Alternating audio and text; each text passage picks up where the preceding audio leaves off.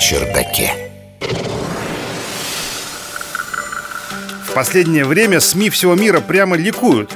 Еще бы, ведь повсеместные встречи с эн эл о редкое явление, а тут на протяжении пары месяцев чуть не каждый день.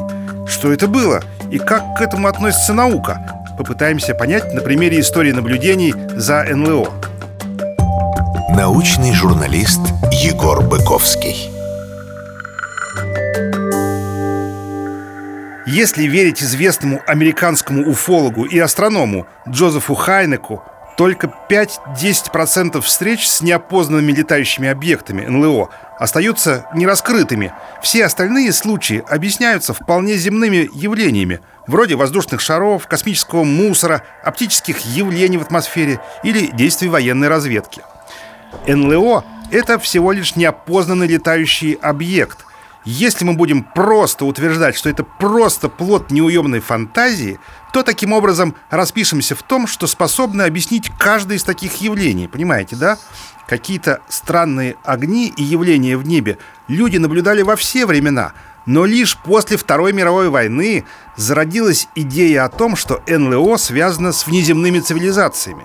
Этому способствовали и расцвет космической эры, и научной фантастики в шестидесятых-семидесятых годах прошлого века. Кстати, иногда вполне реальные космические явления и в самом деле наблюдают с Земли в разных странах. Так, например, было с Челябинским метеоритом, полет которого видели в разных точках планеты, о чем снята масса видео. Но неизвестно, как трактовали бы это явление, если бы космическое тело не пролетело над крупным городом вроде Челябинска, а упало бы где-нибудь по-тихому в тайге. И здесь важно правильно задать вопрос: не посещают ли нас эн эл о, а, наоборот, существуют ли инопланетяне? Этот факт наука вообще-то совсем не отрицает. Более того, выявлено немало планет, на поверхности которых может существовать жидкая вода, и которые попадают в зону обитаемости. В последнее время особенно выделилась в этом вопросе планетная система у карликовой звезды Траппист один в созвездии Водолея. У этой звезды в зону обитаемости попадают целых три планеты земного типа.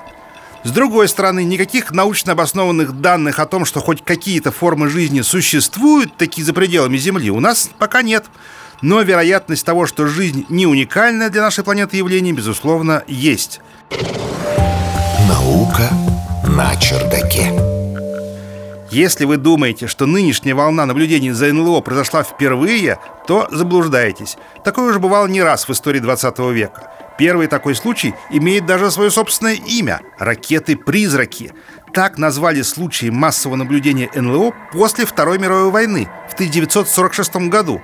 Особенно много таких объектов видели почему-то в странах Скандинавии. эн эл о и в самом деле были похожи на ракеты и имели веретенообразную, яйцевидную и сигарообразную формы. Это еще что? Приблизительно в двухстах случаях ракеты-призраки вообще фиксировались радарами. Поначалу выдвигалось предположение, что это советские ракеты, созданные на основе немецких Фау один и Фау два. Сегодня полагают, что восемьдесят процентов случаев появления эн эл о всего лишь метеориты. Скорее всего, информация о летающих тарелках в конце сороковых годов была вызвана холодной войной и страхами публики. Тогда было противостояние между эс эс эс эр и США, гонка вооружений, обострение разведдействий. А теперь проведите параллели с сегодняшним днем и настроениями в обществе, когда многие боятся уже не холодной, а горячей войны. Не мудрено, что эн эл о на наши головы посыпались в это непростое время просто как из дырявого мешка. И наука тут, друзья, вовсе ни при чем. Наука на чердаке.